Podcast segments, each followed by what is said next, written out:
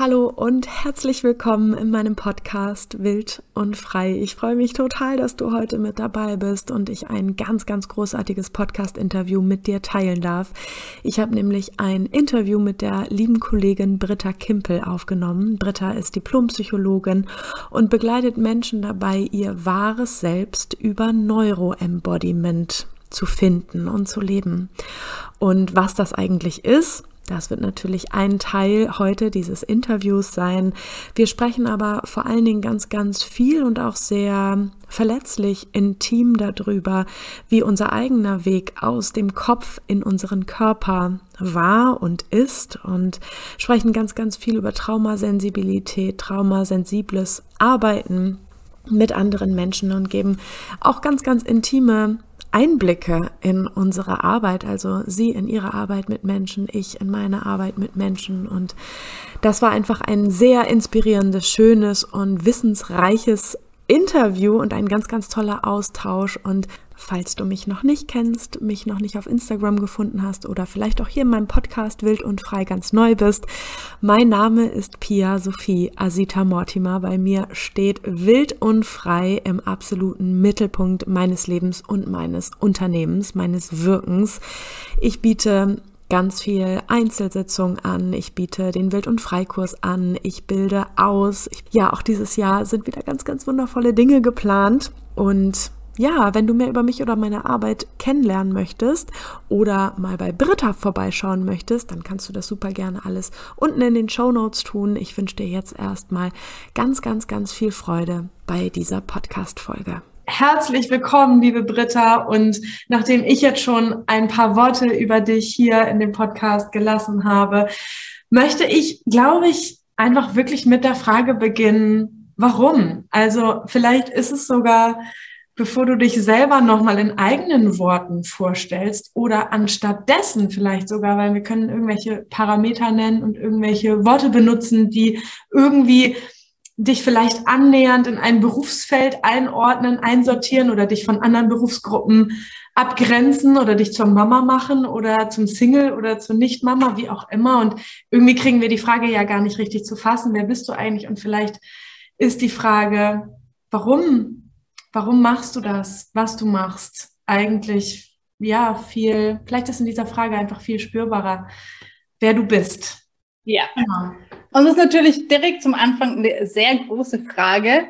Ich glaube, ich muss ein bisschen ausholen ähm, und auch ein bisschen auf meine Geschichte eingehen. Und zwar eben, ich bin ja Diplompsychologin. Ich habe nach dem Psychologiestudium den Weg eingeschlagen, dass ich in Unternehmen gegangen bin und in der Personalabteilung gearbeitet habe und dort einfach so in Umfeldern war, auch von den Branchen her, die sehr statusorientiert waren, sehr irgendwie, also es hat eine Rolle gespielt, ob man Manager auf der Visitenkarte stehen hatte oder nicht. Also es war wirklich sehr statusgeprägt. Und irgendwie hatte ich in dieser Welt mehr und mehr das Gefühl, dass ich da überhaupt nicht reinpasse und dass ich, um reinzupassen, ich müsste mir irgendwie Markenklamotten kaufen, ich müsste irgendwie mich anders anziehen, andere Dinge auch wichtig finden.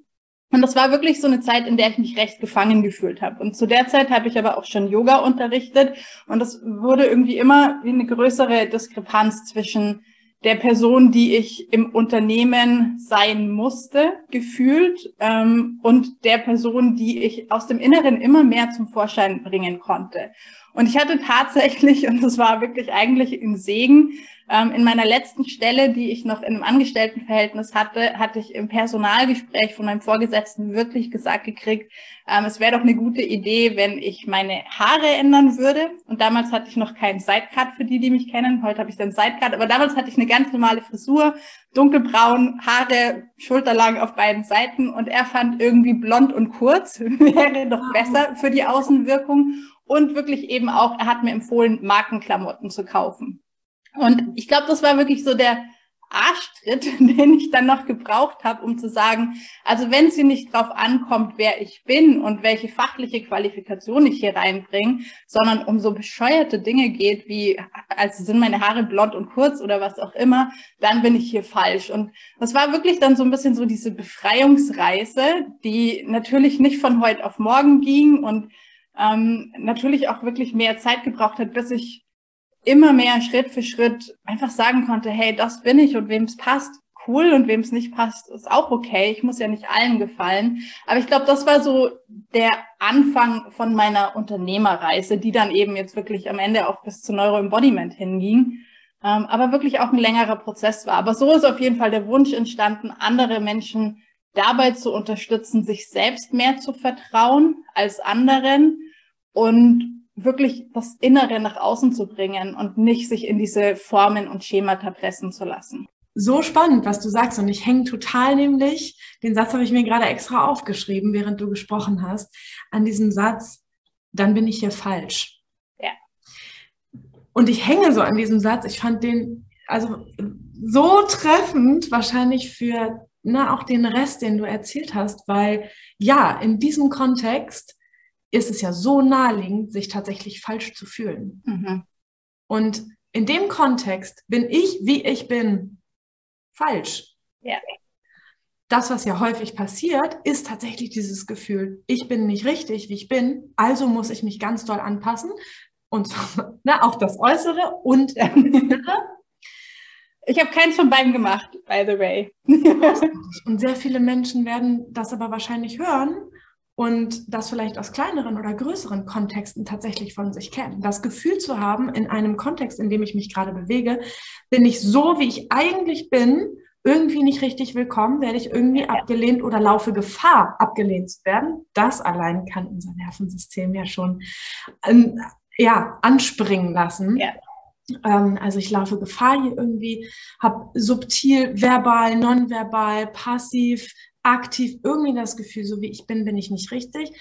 Und ein unbewusster, sehr schneller Impuls, der daraus ja erfolgt, ist die Anpassung. Und das ist mhm. das, was du nicht gemacht hast. Und es geht eben nicht darum, dass du falsch bist, sondern wahrscheinlich einfach nur darum, dass du in einem Kontext warst, in einem äußeren Umfeld, wo du, wie du eigentlich bist und mit dem, was du irgendwie wundervolles mitbringst, einfach nicht deinen richtigen Platz hattest. Und wie großartig. Ja dass du das da gemerkt hast und ja, wahrscheinlich retrospektiv auch wie großartig, dass dir das überhaupt so passiert ist, weil absolut. wer weiß, wo du sonst heute wärst. Ne? Ja, absolut. Also ich bin wirklich mega dankbar und auf der anderen Seite, und ich finde absolut richtig, was du sagst. Und ich habe häufig auch die Analogie, dass wenn ich eine Sumpfblume bin und man versucht, mich in der Wüste einzupflanzen, da werde ich eingehen. Aber nicht, weil ich eine schlechte Pflanze bin, nicht, weil ich nicht grundsätzlich wachsen kann, weil ich nicht grundsätzlich erblühen kann, sondern einfach, weil die Umgebung für mich und eben das, wer ich authentisch bin, falsch ist ist. Und sobald man mich aber zurück in meinen Sumpf setzt, da kann ich gedeihen. Und das ist so das eine und das sehe ich. Auf der anderen Seite habe ich mich aber tatsächlich in den letzten Jahren auch öfter gefragt, ähm, und das ist so ein Thema von mir, wirklich Freiheit ist mein absolut höchster Wert. Und ich hatte nach dieser Befreiung vom Angestelltenverhältnis und dann dem Aufbau meiner Selbstständigkeit, hatte ich halt so das Gefühl, oh, ich bin ultra mega frei. Bis ich vor ein paar Jahren festgestellt habe, nee, shit, eigentlich bin ich es immer noch nicht, weil jetzt bin ich abhängig davon, dass ich nicht mehr zurück in so ein Umfeld muss. Also die, die Abhängigkeit war einfach umgekehrt. Ähm, aber meine Freiheit war trotzdem nur gefühlt da, solange ich in der Selbstständigkeit sein konnte. Wenn jetzt irgendwas passieren würde, was mich zwingen würde, wieder einen Job anzunehmen, dann wäre es wieder vorbei mit meiner Freiheit. Und inzwischen bin ich der Meinung, frei sind wir wirklich nur dann, wenn wir in jedem Umfeld einfach sein können und das annehmen können und damit fließen können, eben ohne in diesen Widerstand oder Kampf oder Fluchtreflex zu gehen. Und damals, das ist jetzt ähm, ja so zwölf Jahre her mit der Haargeschichte und den Klamotten, damals war es das Einzige, was ich in dem Moment machen konnte, einfach weil ich auch die Tools noch nicht hatte und weil ich irgendwie, keine Ahnung, mit Mitte 20 auch noch nicht die Reife hatte. Aber heute würde ich sagen, eigentlich wirklich Freiheit ist dann, wenn es völlig wurscht ist, in welchem Umfeld ich bin und ich trotzdem oder immer und überall ich selbst sein kann. Also, was hättest du vielleicht heute in dieser Situation gemacht? Was glaubst du, was es gebraucht hätte? Abgrenzung und Selbstfürsorge und dann kann ich bleiben, wie ich bin? Oder was, was hätte es gebraucht? Was würdest du heute, was hättest du heute für Tools? Was glaubst du, was, wenn wir ganz praktisch bei diesem Beispiel bleiben, was wäre an der Stelle wichtig heute? Ich glaube, Abgrenzung und so war auch damals nicht mein Problem. Also, weil ich habe gemerkt, ich müsste das machen, aber ich habe es trotzdem nicht gemacht. Wie gesagt, meine Haare waren nie kurz und blond. Ich habe mir nie die Markenklamotten gekauft, die mein Chef haben wollte. Aber ich habe ihm auch direkt in dem Gespräch gesagt, selbst wenn er mir 500 Franken mehr pro Monat zahlen würde, das würde ich trotzdem nicht in Markenklamotten investieren, weil es mir einfach nicht wichtig ist. Deswegen, ich glaube, diese Grenze hatte ich. Aber was ich nicht hatte, war die Ruhe, mich nicht trotzdem immer wieder aufzuregen. Und ich erinnere mich, dass ich wirklich morgens, ich hatte meine Morgenroutine, ich habe meditiert, ich habe irgendwie mich schön geerdet, ich war bei mir. Ich habe mir vorgenommen, heute bleibe ich ruhig. Und dann komme ich in dieses Firmengebäude und schon allein die Art und Weise, wie er Guten Morgen zu mir gesagt hat und ich gesehen habe, er scannt irgendwie meine Klamotten, was habe ich heute wieder an, da hätte ich ausrasten können. Und ich sage nicht, dass ich das nicht heute immer noch tun würde, ähm, ich glaube, so reflektiert bin ich auch. Es gibt einfach natürlich immer noch Dinge, die mich wahnsinnig triggern können und so dieses fair oder beurteilt werden triggert mich immer noch. Deswegen, ich weiß nicht, ob ich was anders machen würde, aber ich hoffe, dass ich tatsächlich heute viel mehr das einfach bei der anderen Person sein lassen kann und eben nicht mehr in diesen Widerstand kommen, sondern ja, mit meinem Nervensystem bleiben kann und sagen kann, okay, wir sind hier unterschiedlicher Meinung, doch schön. Ich meine, das macht die Welt bunt. Wenn alle der gleichen Meinung wären und das gleiche wollten, wäre tot langweilig. Mhm. Aber ich weiß nicht, ob ich da bin. ja, aber das ist ja so ein bisschen das, was ich glaube ich tatsächlich bräuchte oder das, was ich auch ähm, meinte mit dem Wort Abgrenzung. Also ein, ich bin okay, wie ich bin und du bist auch okay, wie du bist. Ja.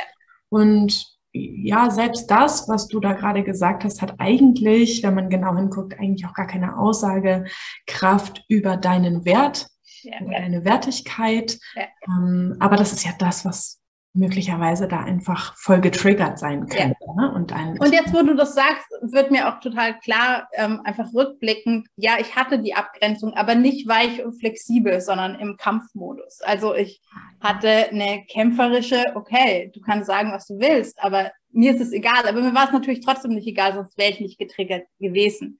Also deswegen, mein Nervensystem hat sich da nicht sicher gefühlt und die Reaktion, mit der ich eben dann funktioniert habe, war wirklich der Kampf dagegen und dann halt am Ende die Flucht, okay, ich kündige hier. Ähm, was übrigens, ich glaube, mein glorreichster Moment überhaupt in meiner gesamten Lebenszeit war, ähm, weil er nicht damit gerechnet hatte. Aber wirklich reguliert war das natürlich nicht und die Grenze war nicht ähm, flexibel und die war auch nicht verkörpert, sondern die musste mit Worten verbal massiv aufgestellt werden. Das finde ich gerade ultra spannend. Also ich habe dir ja im Vorhinein schon gesagt, ein ne, Nervensystem ist auch etwas, womit ich tagtäglich arbeite in Einzel- oder Kursen oder Paarsitzungen. Und in meinem Wild- und Frei-Online-Intensivkurs, aus dem ich jetzt gerade komme, wir sind allerdings heute gestartet mit dem ersten Modul Scham und wir haben über das Nervensystem gesprochen. Das nächste Modul ist Mut und Wut und wir werden mhm. über das Nervensystem sprechen. Und cool. im dritten Modul geht es um Sinnlichkeit und wir werden auch da über das Nervensystem sprechen, zumindest unter anderem. Ja. So, und ich habe gerade bei diesen, ähm, bei, ne, also Grenzen setzen, für, sich für Bedürfnisse einsetzen, sind sozusagen Unterthemen aus diesem Kurs. Und ich habe, wenn man es grob einteilt, immer wieder Frauen bei mir. Also ich arbeite größtenteils mit Frauen und habe, ähm, ich sag mal, wenn man das jetzt grob kategorisiert, entweder die, die sagen, boah, Grenze kann ich gar nicht setzen, Wut, nee, kenne ich gar nicht, mhm. habe ich nicht, weiß ich nicht, darf ich nicht. Hm. Oder die, die sagen, nee, also abgrenzen kann ich mich super. Das ist überhaupt kein Thema. Ja. Also ich kann sehr wohl klar sagen, was, wie, wo, wann, mit wem und warum nicht. Ja.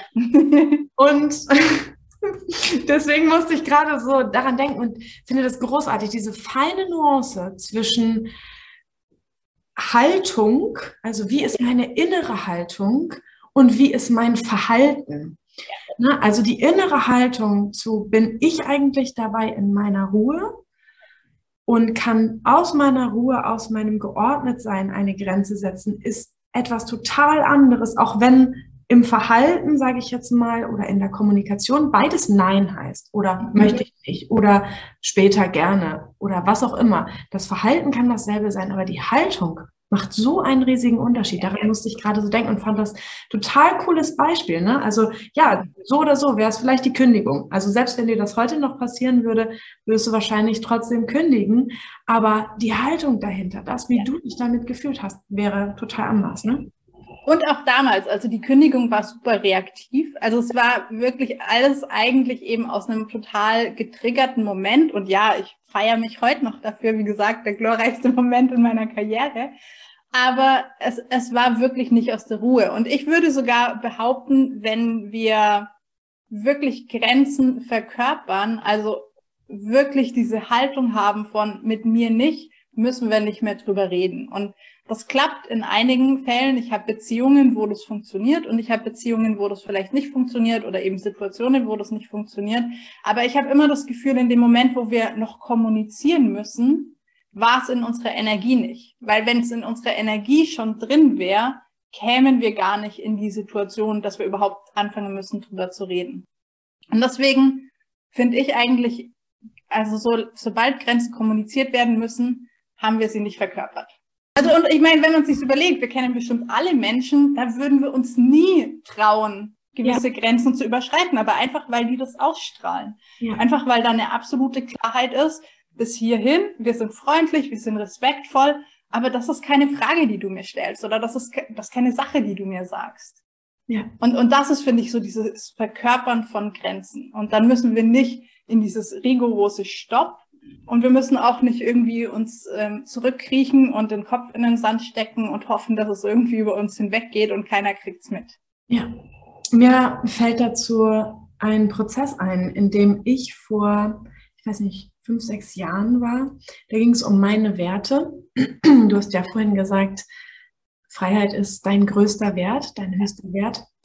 Ich habe mich mal wieder mit dem Thema Werte auseinandergesetzt und hatte irgendwie erstmal so einen Widerstand, dachte so, oh, lames Thema, äh, gar nicht so. Hm.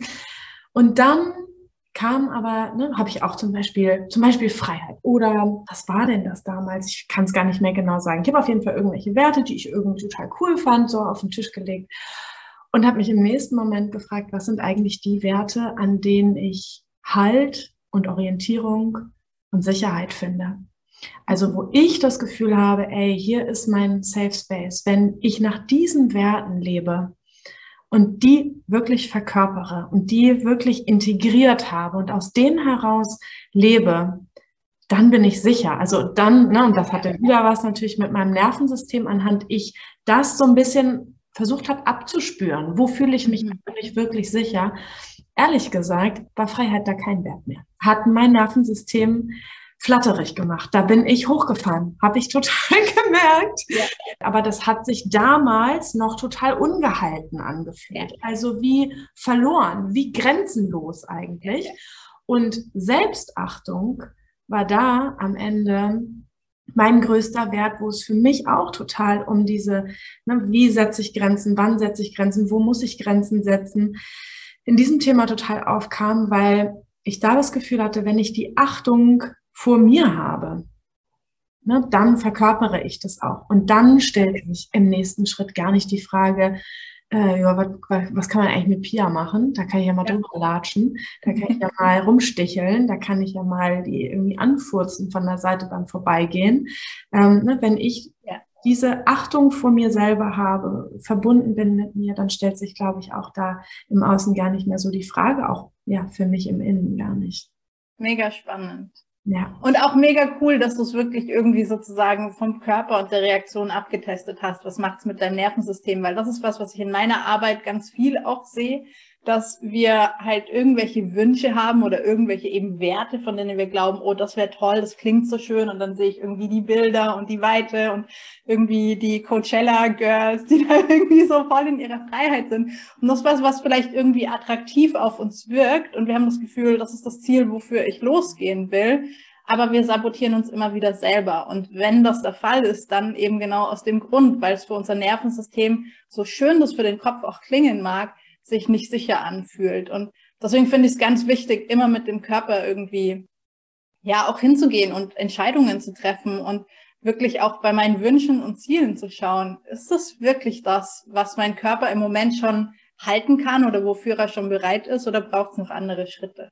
Ja. ja, wir sind direkt so reingestartet. Neuroembodiment, das ist immer noch etwas, was in meinem Kopf noch ein bisschen hängt, was schon gesagt wurde, wie ich dich am Anfang vorgestellt habe und vielleicht noch mal dahin zurück, weil es jetzt natürlich auch total passend ist. Wir haben jetzt schon ein bisschen was vom Nervensystem. Jetzt reden wir eigentlich mehr oder weniger ne, vom Verkörpern, vom Embodyen, mhm. vom Embodiment, Körperarbeit. Vielleicht magst du uns einfach ein Stück da mit in deine Welt nehmen. Das würde ich wahnsinnig schön finden, wenn ja. ich und wir einfach ein bisschen hören dürfen, wie, wie siehst du an dieser Stelle die Welt? Was bedeutet dieser Begriff für dich? Was ja verbindest du damit und was bringt er, ist jetzt eine, eine Frage, die irgendwie nicht besonders schön klingt. aber ich weiß, was du meinst. Wo, ja, wofür? Warum? Ja. Was, was kann uns dieses Thema bringen und diese tiefe Auseinandersetzung mit unserem Nervensystem und vor allen Dingen mit der Verkörperung? Ja.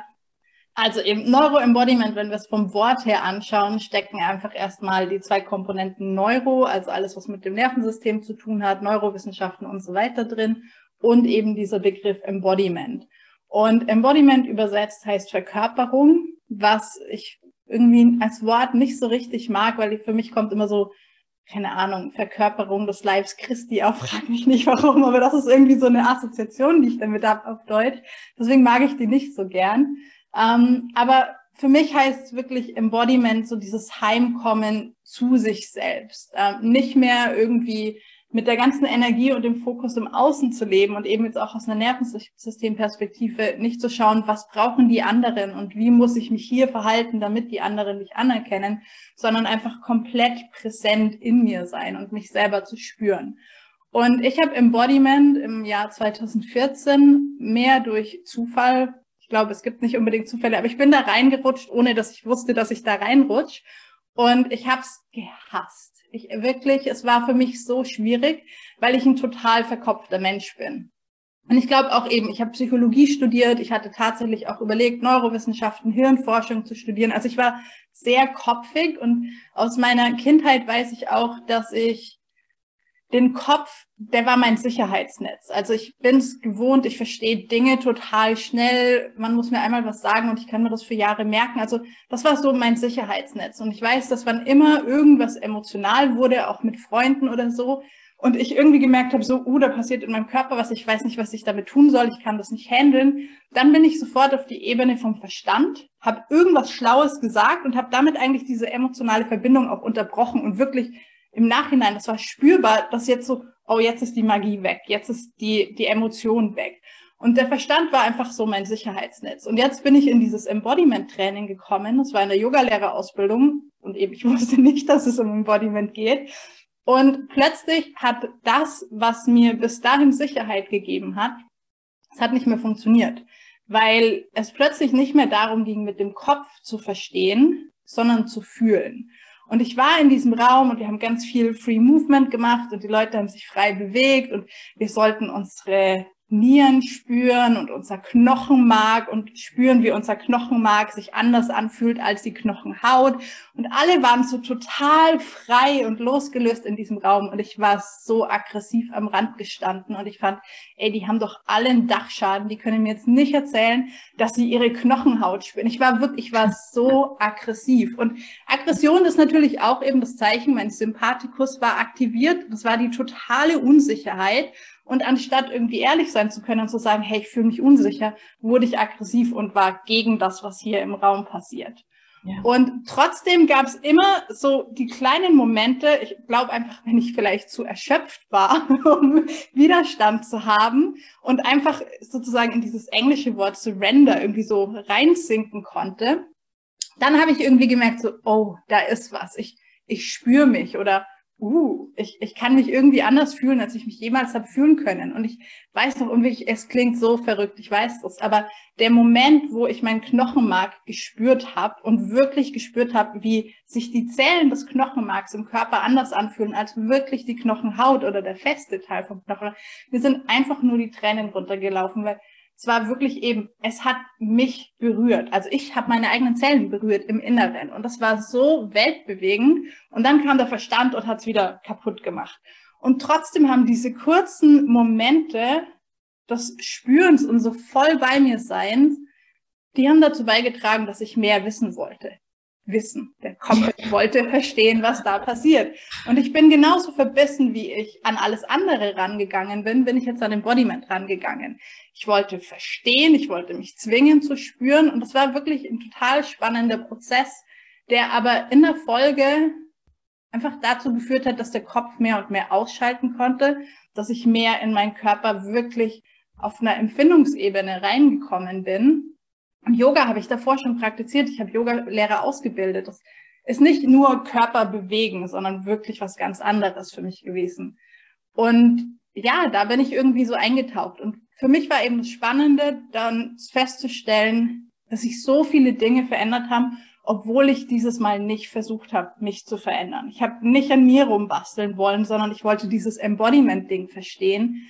Aber durch den Prozess wurde ich eine andere Person. Und ich sage wirklich heute immer, wenn ich Embodiment nicht kennengelernt hätte, ich wäre heute eine verbitterte alte Bitch, weil ich war so bewertend und verurteilend und das ist richtig und das ist falsch und so gehört sich's und so gehört sich's nicht. Und das, das ist weggefallen. Es ist vielmehr dieses Annehmen gekommen. Und ich habe dann wirklich auch relativ schnell die Erlaubnis gekriegt, das auch zu unterrichten, diesen Yoga-Stil. Und ich habe viel festgestellt, dass sich bei den Kunden genauso viel verändert, ohne dass sie es verändern wollten. Aber eben auch das Thema, dass Embodiment auch wieder eine Form von Flucht werden kann. Also, dass wir vielleicht nur mit dem Verstand, es gibt ja auch heutzutage so dieses, stell dir vor, du bist heute schon eine Millionenunternehmerin und handle danach. Ja, da habe ich es noch nicht verkörpert, sondern da bin ich immer noch in meiner Angst. Oder ich hatte auch Situationen bei mir selber, wo ich festgestellt habe, so oh, geil, die Technik ist so cool, ich spüre meinen Körper gar nicht mehr. So, hä, das ist ja eigentlich nicht das Ziel, dass ich mich nicht mehr spüre.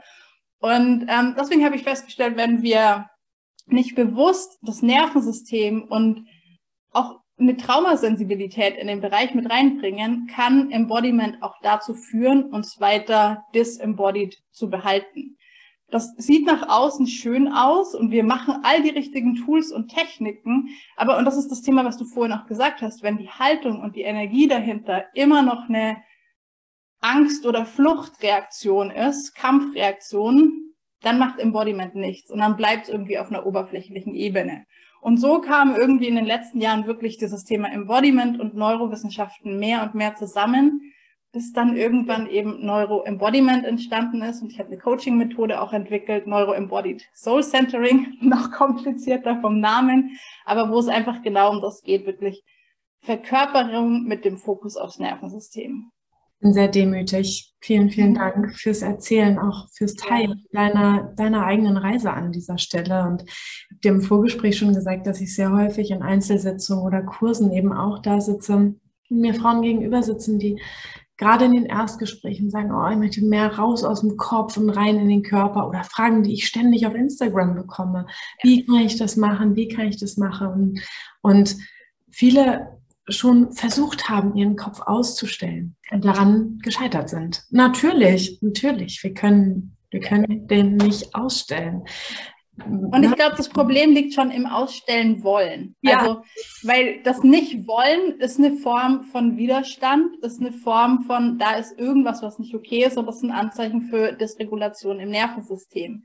Ja. Und deswegen für mich fängt es immer beim Annehmen an. Ja, Mm, ja, du sprichst mir vollkommenst aus dem Herzen. Total, absolut. Erstmal ne, mit jedem Widerstand, mit jedem Ich will nicht, mit jedem Ich hasse es. Völlig okay. Völlig okay. Darfst du hassen, darfst du Scheiße finden. Ne, auch zwischen mir, das finde ich das Besondere und das Superschöne auch an der 1 zu 1 Begleitung, zumindest in meinem Space. Vielleicht kennst du das irgendwie auch, auch, auch wenn du jetzt gerade primär ausbildest. Aber vielleicht entstehen auch da so Situationen, wo du vielleicht auch als Leaderin da ja auch an der Stelle auch in Konflikte gerätst mit den Teilnehmerinnen, gar nicht unbedingt, weil es tatsächlich einen Konflikt gibt, sondern weil, so kenne ich das zumindest aus meinen Einzelsitzungen manchmal, wir an Triggerpunkte kommen, ich sie trigger, sie in eine Projektion geraten, 99,9 Prozent meiner Klientinnen und Patientinnen wissen das in dem Moment ganz genau. Und ich weiß auch ganz genau, es geht hier eigentlich gerade gar nicht um mich und nicht ich werde scheiße gefunden und befeuert und beleidigt und beschimpft. Das dürfen die aber. Natürlich. Und lass uns die ganze Kiste aufmachen. Manchmal werde ich angeguckt, richtig so, hä, was, hä, warum machst du das, Pia? Ja, ich möchte mich unbedingt als Gegenüber, als richtiges Gegenüber anbieten und gleichzeitig in dem Moment eigentlich einen Raum eröffnen, wo Beziehungserfahrungen sichtbar werden, weil das ist das, was passiert. Denn ja, findet eine Projektion statt. Ich stehe dann für Mama oder für Papa oder für den Freund oder den, die Freundin, den Ehemann, den Chef, wen auch immer. Und auf einmal löse ich diese, vermeintlich ich, diese Gefühle in meinem Gegenüber aus. Und wir wissen eigentlich beide, es geht gar nicht darum, sondern lass uns mal forschend gucken, was sind hier eigentlich für Gefühle? Was sind hier für Impulse? Was ist das, was dein Nervensystem sagt? Was ist das, was dein Verstand sagt? Was gibt es für unterschiedliche Anteile? Was ist mit deinem inneren Kind? Was ist mit der Kritikerin, mit der Perfektionistin, mit dem Anteil in dir, der es perfektioniert hat, sich instant anzupassen? Und einfach lieb und nett, nett zu lächeln und das brave, liebe Mädchen zu sein. Da gibt's ja so unendlich viel in uns. Und grob gesagt, ne, ich glaube, du bist da eine noch viel größere Expertin, aber im Großen und Ganzen ist die Antwort, die ich tatsächlich auch immer gebe, wenn mir diese Frage gestellt wird, wie komme ich es oder wie schaffe ich es, aus dem Kopf in den Körper zu kommen? Leute, dann schaffen wir es halt nur, wenn wir auch in den Körper kommen. Also wenn wir aus dem Kopf in den Körper kommen wollen, dann geht es nicht anders, als in den Körper zu kommen. Ich finde das allerdings auch nochmal Stichwort traumasensibel. Ich weiß noch nicht so ganz genau, was dieser Begriff für dich bedeutet. Ich kenne das nur aus meinem Leben. Ja, wollte ich auch aus dem Kopf in den Körper kommen und Tschüssikowski, da ging einfach komplett die Post ab. Es war unendlich unangenehm, weil in meinem Körper Trauma war. Ja. Und es eigentlich das Letzte war, was ich wollte. Unbewusst schon, vorher glaube ich, deshalb immer richtig gut in Anführungsstrichen auf die Seite gepackt. Körper machen wir nicht, Körper ist zu gefährlich. Mit meinem Körper ist viel passiert. Das haben wir alles schön wegsortiert, unbewusst. Ich hatte das wegsortiert, unbewusst. Und in dem Moment, wo ich wieder versucht habe, in meinem Körper zu kommen, das war kein, das war, das war kein Wellnessurlaub oder mal schön eine Maske auflegen oder äh, ja, ein bisschen mich fühlen wie eine Göttin. Gar nichts. Überhaupt nicht. Das war echt schlimm. Das hat viel gemacht mit meinem Nervensystem. Vielleicht, ähm, ja, magst du uns an der Stelle vielleicht noch ein Stück mehr ähm, erzählen über Neuroembodiment und Traumasensibilität ja. oder traumasensibles Arbeiten. Wie würdest du, wenn ich dir jetzt vielleicht auch als Klientin gegenüber sitzen würde oder ne, jemand aus dem Podcast das auch kennt, so, boah, eigentlich ist es dann, ich merke es irgendwie immer wieder voll unangenehm, du hast selber schon erzählt, da waren ja auch ganz viele Emotionen bei dir. Ne, ja, und eben auch, was ich gesagt habe, Emotionen auch komplett abgespalten, weil das ist unsicheres ja. Terrain gewesen. Mhm, genau. Ähm, ich finde äh, vielleicht eben Traumasensibilität, ähm, also sobald wir mit Menschen arbeiten, arbeiten wir aus meiner Sicht mit Trauma. Also, weil wir, und wir reden hier nicht von, nicht jeder wurde missbraucht und nicht jeder wurde geschlagen, das meine ich nicht. Aber wir haben alle so viel Stress in unserem Leben erlebt, sei es wegen Job, Existenzängste, Familie und Job unter einen Hut zu bringen, sei es in der Kindheit, weil vielleicht unsere keine Ahnung, vielleicht war irgendwie jemand krank und konnte sich nicht so um uns kümmern, wie man sich hätte um uns kümmern müssen. Das sind alles Sachen, die passieren, die sind auch an sich jetzt irgendwie nicht außergewöhnlich. Wie gesagt, ich glaube, sobald wir mit Menschen arbeiten, haben wir es einfach zu einem gewissen Grad mit gewissen Traumata zu tun. Ja. Und du hast das jetzt super auch angesprochen. Wenn wir jetzt einfach nur sagen, okay, geh in den Körper, aber es ist kein sicherer Raum da, in dem wir uns erproben können, in dem wir diese Wut, die wir dann spüren, auch spüren können, sondern dann vielleicht verurteilt werden. Also wenn jetzt deine Kunden so wütend werden und du verurteilst sie, das addiert aufs Trauma. Das dysreguliert noch mehr, dann entsteht Scham. Und deswegen für mich Traumasensibilität ist einerseits diesen Container zu erschaffen, in dem man sagen kann, hey Britta, was du gerade machst, finde ich scheiße. Oder ich finde die Methode gerade scheiße. Und ich weiß das von meinen Teilnehmerinnen. Wir hatten gerade wirklich die letzten Tage einen Facebook-Post. Die trauen sich erstmal nicht ähm, zu sagen, hey, das bringt mir gar nichts und ich weiß überhaupt nicht, ob ich das jetzt hier schreiben darf. Doch, bitte, schreibt es. Und ich feiere alle dafür, die zu ihrer Wahrheit und ihrer Stimme finden. Und es ist doch wunderbar, wenn es da ein Tool gibt, was sie nicht cool finden. Und für mich auch aus einer Traumaperspektive, wir müssen immer die Wahlmöglichkeit haben. Ähm, in dem Moment, wo uns jemand sagt, das ist es, was du jetzt machen musst und nichts anderes, oder wo ich mich als Experte für dein Leben irgendwie aufspiele und sag hier, ich weiß genau, du musst spüren und dann wird alles gut. Das addiert zu den Traumata. Und ich erinnere mich eben in, auf meiner Embodiment-Reise, wie gesagt, Körper war jetzt auch nicht so mein naheliegendstes Ding. Und ähm, für mich, wir hatten so ein paar Übungen, die sehr extrem mit ganz viel Berührung von ganz vielen fremden Menschen waren. Und das war für mich der Horror. Und ich hatte nie irgendwie was Übergriffiges, zumindest nicht, dass ich es weiß. Ähm, aber ich finde es nicht schön, wenn mich lauter fremde Menschen an meinen Beinen, an meinem Bauch, der hat dann vielleicht noch ein bisschen zu viel Speck, das kommt dann irgendwie noch in den Kopf. So, wie fühlt sich das jetzt an, wenn die da drin rumdrücken? Es ist ganz unangenehm gewesen.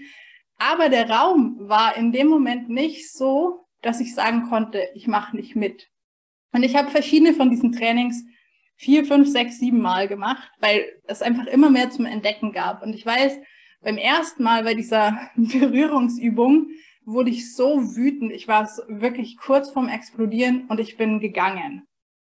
Und ich musste einfach, ich bin aufs Klo, ich habe irgendwie 20 Minuten auf dem Klo verpasst, habe gehofft, dass es danach vorbei ist, dass keiner mitkriegt. Beim zweiten Mal habe ich gemerkt, okay, die Ausbildungsleiter, die schauen mich schon an. Die haben mitgekriegt, dass ich nicht im Raum war. Aber ich habe mich nicht sicher gefühlt zu sagen, hör zu, das ist nicht meins. Und ich weiß, dass ich im Raum geblieben bin und das über mich ergehen habe lassen. Und ich werde super emotional, wenn ich das jetzt erzähle, weil es hat sich angefühlt wie eine Vergewaltigung. Weil ich nicht, ich habe mich nicht getraut, die Grenze zu setzen, weil ich nicht das Gefühl hatte, der Raum ist da, um selber entscheiden zu können. Und natürlich, das ist mein Anteil, ich hätte mich das vielleicht trauen können. Aber wenn ich Leiter habe oder Facilitator, die sagen, hey, und für wen sich nicht gut anfühlt, hört auf euch und das ist immer wichtiger, als ob ihr die Übung mitmacht, dann wäre die Erlaubnis von außen da gewesen und das hätte mir in dem Moment geholfen. Mhm. Und das ist für mich ein traumasensibler Umgang oder einen traumasensiblen Raum zu schaffen. Immer die Wahl bei der Person zu haben, die sich auf was einlässt oder eben auch nicht. Und wenn sie Nein sagt, sie umso mehr dafür zu feiern, dass sie sich selber wichtiger nimmt, als wie sie auf mich wirkt oder auf die Gruppe und was andere denken. Und deswegen wirklich, wir feiern alle, die sagen, ich finde scheiße, wir feiern alle, die Nein sagen. Ich finde, das, wenn wir lernen, oh, da ist unser Leben ein anderes. So schön, so, so schön. Das ist ein Grund, warum ich beim Wild- und Freikurs diesem Herzstück auch mit dem Thema Scham anfange. Ja, Weil uns sofort immer wieder in, in die Anpassung, in die Außenorientierung, in das, ach du Scheiße, ich könnte etwas tun, was diesen moralischen, verbal, nonverbal kommunizierten Werten und Normen und Regeln und Gesetzen nicht entspricht und dann ja, fliege ich raus, lande in der Isolation. Das ist jetzt absolute Kurz, Kurz, Kurzfassung. Ja, aber ich meine, so funktioniert der Verstand. Ja, genau. Und auch unser Unterbewusstsein und auch, ne, selbst wenn da manchmal auch jemand ist, der sagt so, nee, habe ich eigentlich nicht so ein Thema mit, aber die körperliche Reaktion habe ich trotzdem. Dann lasst uns forschen, lasst uns ja. hingucken und unbedingt dieses Finde das für dich raus. Stell mich bitte unbedingt in Frage. Auf gar ja, keinen Fall. Ja, ich liebe es, dass du das sagst. Was du tun kannst, ist das zu übernehmen, was ich sage und zu sagen, ja, Pia hat aber gesagt. Genau. Nein, ich, und wenn du das Gegenteil und noch mehr als das Gegenteil von dem findest, fühlst, für dich richtig hältst als das, was ich sage, bitte, bitte unbedingt. Das ist, das ist ja der Weg. Selbst wenn genau. du extrem an mir stößt, dann weißt du hoffentlich, aber ne, spürst du für dich, okay, nee, aber das ist für mich, das ist für mich wahr. Das ist für Pia ja, wahr und das ist für mich wahr. Und und ich liebe es auch, dass du von Forschen sprichst, weil wir sind eben, gerade wenn wir in einem Sympathikus aktivierten Überlebensmodus, wie auch immer wir es nennen wollen, sind, ähm, wir suchen schwarz-weiß. Also wir, wir suchen ja irgendwie die Gefahr und was ist richtig, was ist falsch, wo kann ich hingehen und wo kann ich nicht hingehen. Und ich weiß das ganz viel von mir oder meinen Kunden, die dann irgendwie wissen wollen, aber was ist denn richtig? Mhm. Und es ist neben nichts richtig, was nicht für dich richtig ist. Und woher soll ich wissen, was für dich richtig ist? Also cool, ich gebe dir den Raum, erforsch dich, erprob dich, find's raus, spür in dich rein, spür, wo ist deine Grenze, wie viele Leute können dich anfassen, bis du ausrastest und möglichst sag's vorher. Ich meine, darum geht's, wirklich das Erforschen und dadurch den eigenen Weg zu finden. Ich lieb's auch, dass du sagst, stell mich in Frage. Sehe ich absolut genauso. Also ja, ja, wie du vorhin sagtest, oh, wie verletzend, das fühlt sich richtig verletzend für mich an, ne, als du eben sagtest, irgendwie, ja, stell dir mal vor, Pierre, ich würde dir jetzt sagen, ja, bei dir ist das so und so und das ist der Weg und du musst einfach nur das machen und dann ist alles cool. Ich fühle mich automatisch so klein, wenn ich ja. mich da kurz reinfühle in die Situation, wie wäre das zwischen uns ja. beiden? Hey, und dann bin ich keine erwachsene, empowerte Frau, die tatsächlich ihren eigenen Weg gehen kann. Dann bin ich ein kleines Mädchen und guck zu dir auf und bin völlig abhängig, weil, okay, jetzt ist das passiert, Britta, was mache ich jetzt? Genau. Was ist jetzt richtig, was ist jetzt? Und, aber ich glaube, das Problem, wenn wir mal so ein bisschen in die Coaching-Industrie schauen wollen, und ich habe selber neulich dazu einen Podcast gemacht, ist, dass ja auch viele Leute, wenn wir Coach sind und unser Nervensystem nicht kennen und diese Muster nicht kennen, ähm, und vielleicht selber im Überlebensmodus sind und vielleicht auch coachen, um uns selber zu heilen, dann finden wir es halt geil, wenn die Leute uns um Rat fragen. Und wenn sie jetzt dann sagen, oh, die Pia hat mir so einen guten Tipp gegeben und nur wegen der Pia ist mein Leben mhm. jetzt ein anderes. Mhm. Wenn ich da nicht achtsam bin und eben auch demütig, dass das, ich bin das nicht, das ist die andere Person, die das macht, ähm, da kann ich ganz schnell irgendwie mein Ego aufpolieren und ich finde, das schafft eben auch viel, diese Abhängigkeiten. Und deswegen, ich finde es so wichtig, was du sagst. Ähm, auch, ich, ich muss auch meinen Kunden zutrauen. Wenn, wenn ich ihnen nicht zutraue, dass sie ihre eigene Lösung finden können, wie sollen sie sich das zutrauen? Absolut. Und ich kenne auch die andere Seite. Ich kenne auch die Seite von, wow, bitte nicht, bitte stell mich nicht auf den Sockel. Ja. Ich, ich werde fallen. Ich werde Absolut. dir sowas von mit einem steilen äh, Abflug, den Abflug da machen. Ja. Und dann werden wir ein Problem miteinander kriegen. Absolut. Dann wird es zwischen uns fetzen wahrscheinlich. Das wollen wir alle nicht. Das heißt, stell mich bitte erst gar nicht auf den Sockel, weil ich bin nur ein Mensch. So und und gleichzeitig, es ist ja in unserer Arbeit, egal ob du jetzt Ausbildung anbietest und ich ne, vielleicht primär eins zu eins arbeite, die Arbeit ne, entspricht sich ja in, in vielen Dingen oder hat Übereinstimmung, nämlich zum Beispiel in dem wir können niemanden ziehen. Also wir können, wir können und machen letztendlich wahrscheinlich die schlechteste Arbeit des, des Jahrhunderts, wenn wir sagen, komm, ich nehme dich von A, pack dich auf B. Okay, nächster von A nach B. Sondern es braucht die Eigenaktivität, es ja, braucht ja. das eigene Durchleben und das ja. Ich beschreibe es immer mit einer Metapher, wenn du jemanden hast, der nicht laufen kann und eben jetzt an Punkt A ist und zu Punkt B will und du denkst dir, ach, ich bin Coach, ich helfe der Person, du nimmst sie hochgepackt und trägst sie zu B. Ja, die ist dir mega dankbar, weil du hast ihr geholfen, dahin zu kommen, wo sie hinkommen wollte. Aber sie hat nicht gelernt zu laufen. Plus, was dazu kommt, wenn du alle deine Kunden von A nach B trägst, was für eine Last ist das, die auf deinen Schultern ähm, sitzt. Und wie du sagst, je höher der Sockel, desto tiefer können wir fallen. Die Last wird immer schwerer. Und deswegen, ich finde es so wichtig, die Leute auch fallen zu lassen und dann eben ihnen zu sagen, cool, und jetzt wissen wir, das hat nicht funktioniert. Du hast es erforscht probier was anderes und lern selber laufen. Und eine meiner ähm, Ausbildungsteilnehmerinnen hatte das letzte Woche in irgendeinem Workshop super schön gesagt, dass sie arbeitet auch mit Hypnose und hat so das Gefühl, Hypnose ist immer so auf eine Angst. Also wir arbeiten mit unserer Prüfungsangst, da kann ich eine Hypnose machen, dann ist die Prüfungsangst weg. Aber wenn das nächste Thema kommt, dann brauche ich die nächste Hypnose. Und jetzt, wenn wir mit dem Nervensystem an sich arbeiten, reguliert sich ja alles. Und das hat irgendwie einen generalisierten Einfluss auf all meine Ängste, weil wenn ich einmal gelernt habe, wie kann ich Ängsten begegnen, wie kann ich mich selbst wieder in Sicherheit bringen, wie kann ich mich erden, wie kann ich mich spüren, ist es völlig wurscht, ob das für eine Prüfungsangst ist oder für einen Vortrag oder was auch immer, sondern ich habe das vorhin im Vorgespräch zu dir ja schon gesagt, ich finde, also das Nervensystem erklärt alles und ähm, wenn wir nichts anderes wissen außer Nervensystem, wäre die Welt perfekt. Aber ich bin sehr, ich habe eine verzerrte Wahrnehmung auf das Thema. Hm, du bist einfach absolute Expertin auf dem Gebiet. Ich liebe es einfach. Ich kann stundenlang drüber reden. Und Expertin, ich meine, ab wann nennt man sich Expertin? Ist ja auch so ein Thema. Also ich lerne immer wieder Neues dazu. Es ist ja nie ein Ende. Das ist auch das Schöne. Mhm. Ja, also das Thema Selbstregulation steht ja auch irgendwie immer wieder unangesprochen im Raum, für mich zumindest, wenn wir vom Thema Nervensystem und Dysregulation sprechen. Und genau, was ist eigentlich mit dem Thema Selbstregulation? Vielleicht gibt es noch einige Dinge, die du jetzt, das würde mich tatsächlich total ähm, interessieren, weil ich natürlich auch ganz viel Ideen dazu habe und auch immer was mitgebe. Was sind so vielleicht die drei wichtigsten Dinge, die jemand machen könnte, wenn er oder sie merkt so, boah, das hat mich jetzt getriggert oder ich merke irgendwie mein Körper, ne, mein Herz fängt ganz doll an zu schlagen oder ich, ne, die Schamesröte tritt auf, ich fange an zu zittern. Wenn, wenn du mich fragst, wäre mein erster Impuls jetzt gerade Flucht oder Kampf, ich will ordentlich ähm, gegen angehen. Ja. Was auch immer jemand ist, der das vielleicht hier gerade hört, ja. für ein Typ ist, sage ich jetzt mal auch. Hm, was wären so für dich die drei wichtigsten Selbstregulationsstrategien sozusagen? Ich weiß gar nicht, ob ich drei habe.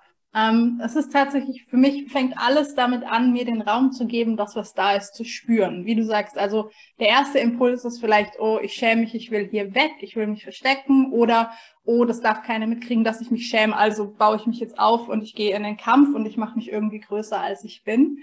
Ähm, und das ist so eine, eine Reaktion, die wir ja auch in dem Moment nicht kontrollieren können, weil unser autonomes Nervensystem übernimmt die Steuerung, wann immer es Gefahr vermutet. Und trotzdem haben wir diesen Moment, wo wir merken, okay, eben mein Herz fängt an zu rasen oder ich krieg irgendwie ein heißes Gesicht, dass wir in dem Moment sagen, okay, ich unterbreche diesen, diesen Überschreibvorgang, also dass mein Nervensystem übernimmt und ich blind einfach irgendwie losmarschiere. Also das ist ja auch, wir haben ja oft in diesen Situationen auch das Gefühl so, ups, was denn jetzt passiert? Ich war nicht mehr ich selbst oder ich stand neben mir, ist ja auch eine Formulierung, die wir haben. Und dass wir eben nicht neben uns stehen, sondern in uns sind.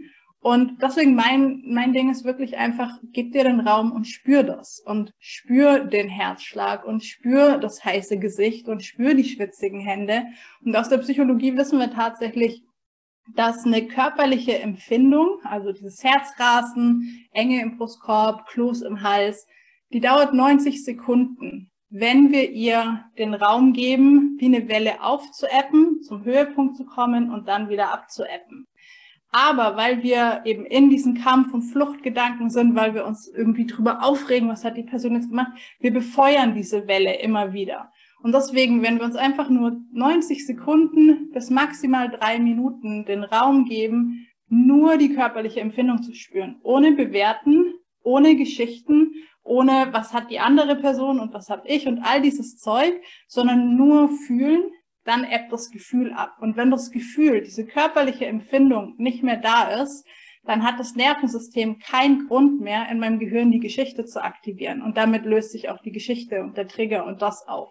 Und deswegen wirklich, für mich ist es tatsächlich einfach nur spüren. Und ich merke das zum Beispiel auch, ich hatte neulich eine Situation, ich bin Fahrrad gefahren an der Zuglinie und da stand so ein alter Eisenbahnwagen, der stand da einfach. Und ich bin diese ganze Strecke da auf dieses Ding zugefahren und plötzlich fängt es an zu pfeifen und setzt sich in Bewegung. Das war der Ultraschock. Ich habe wirklich so richtig wie, oh Gott, jetzt werde ich angefahren.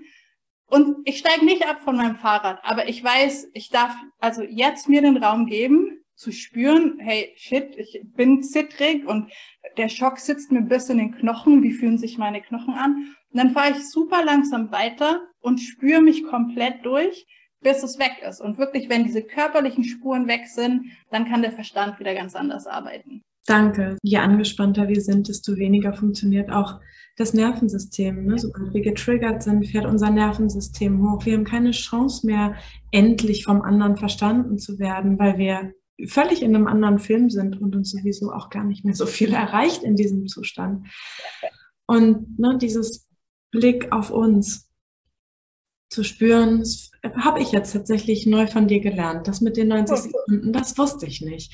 Vielen Dank. Ich habe ganz viel natürlich schon ne, über Säugetiere und das Zittern, das einfach ja. die Flucht nachholen. Ja.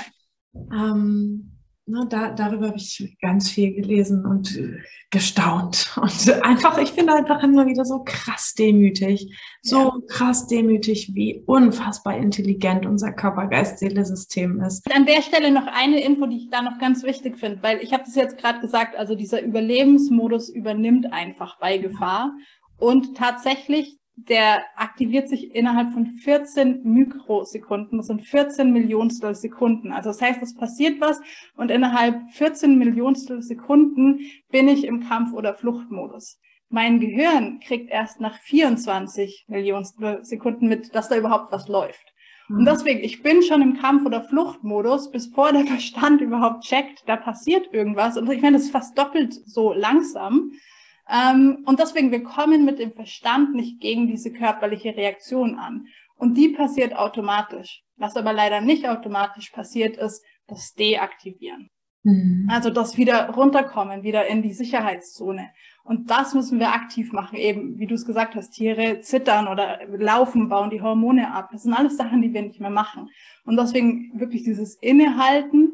Wir merken, okay, das System hat sich aktiviert und jetzt muss ich es bewusst deaktivieren. 90 Sekunden. Ich kann mein Leben weitermachen. Ich kann weiter Fahrrad fahren. Ich kann weiter meinem Chef zuhören. Die 90 Sekunden kann ich mich immer parallel spüren und keiner kriegt's mit.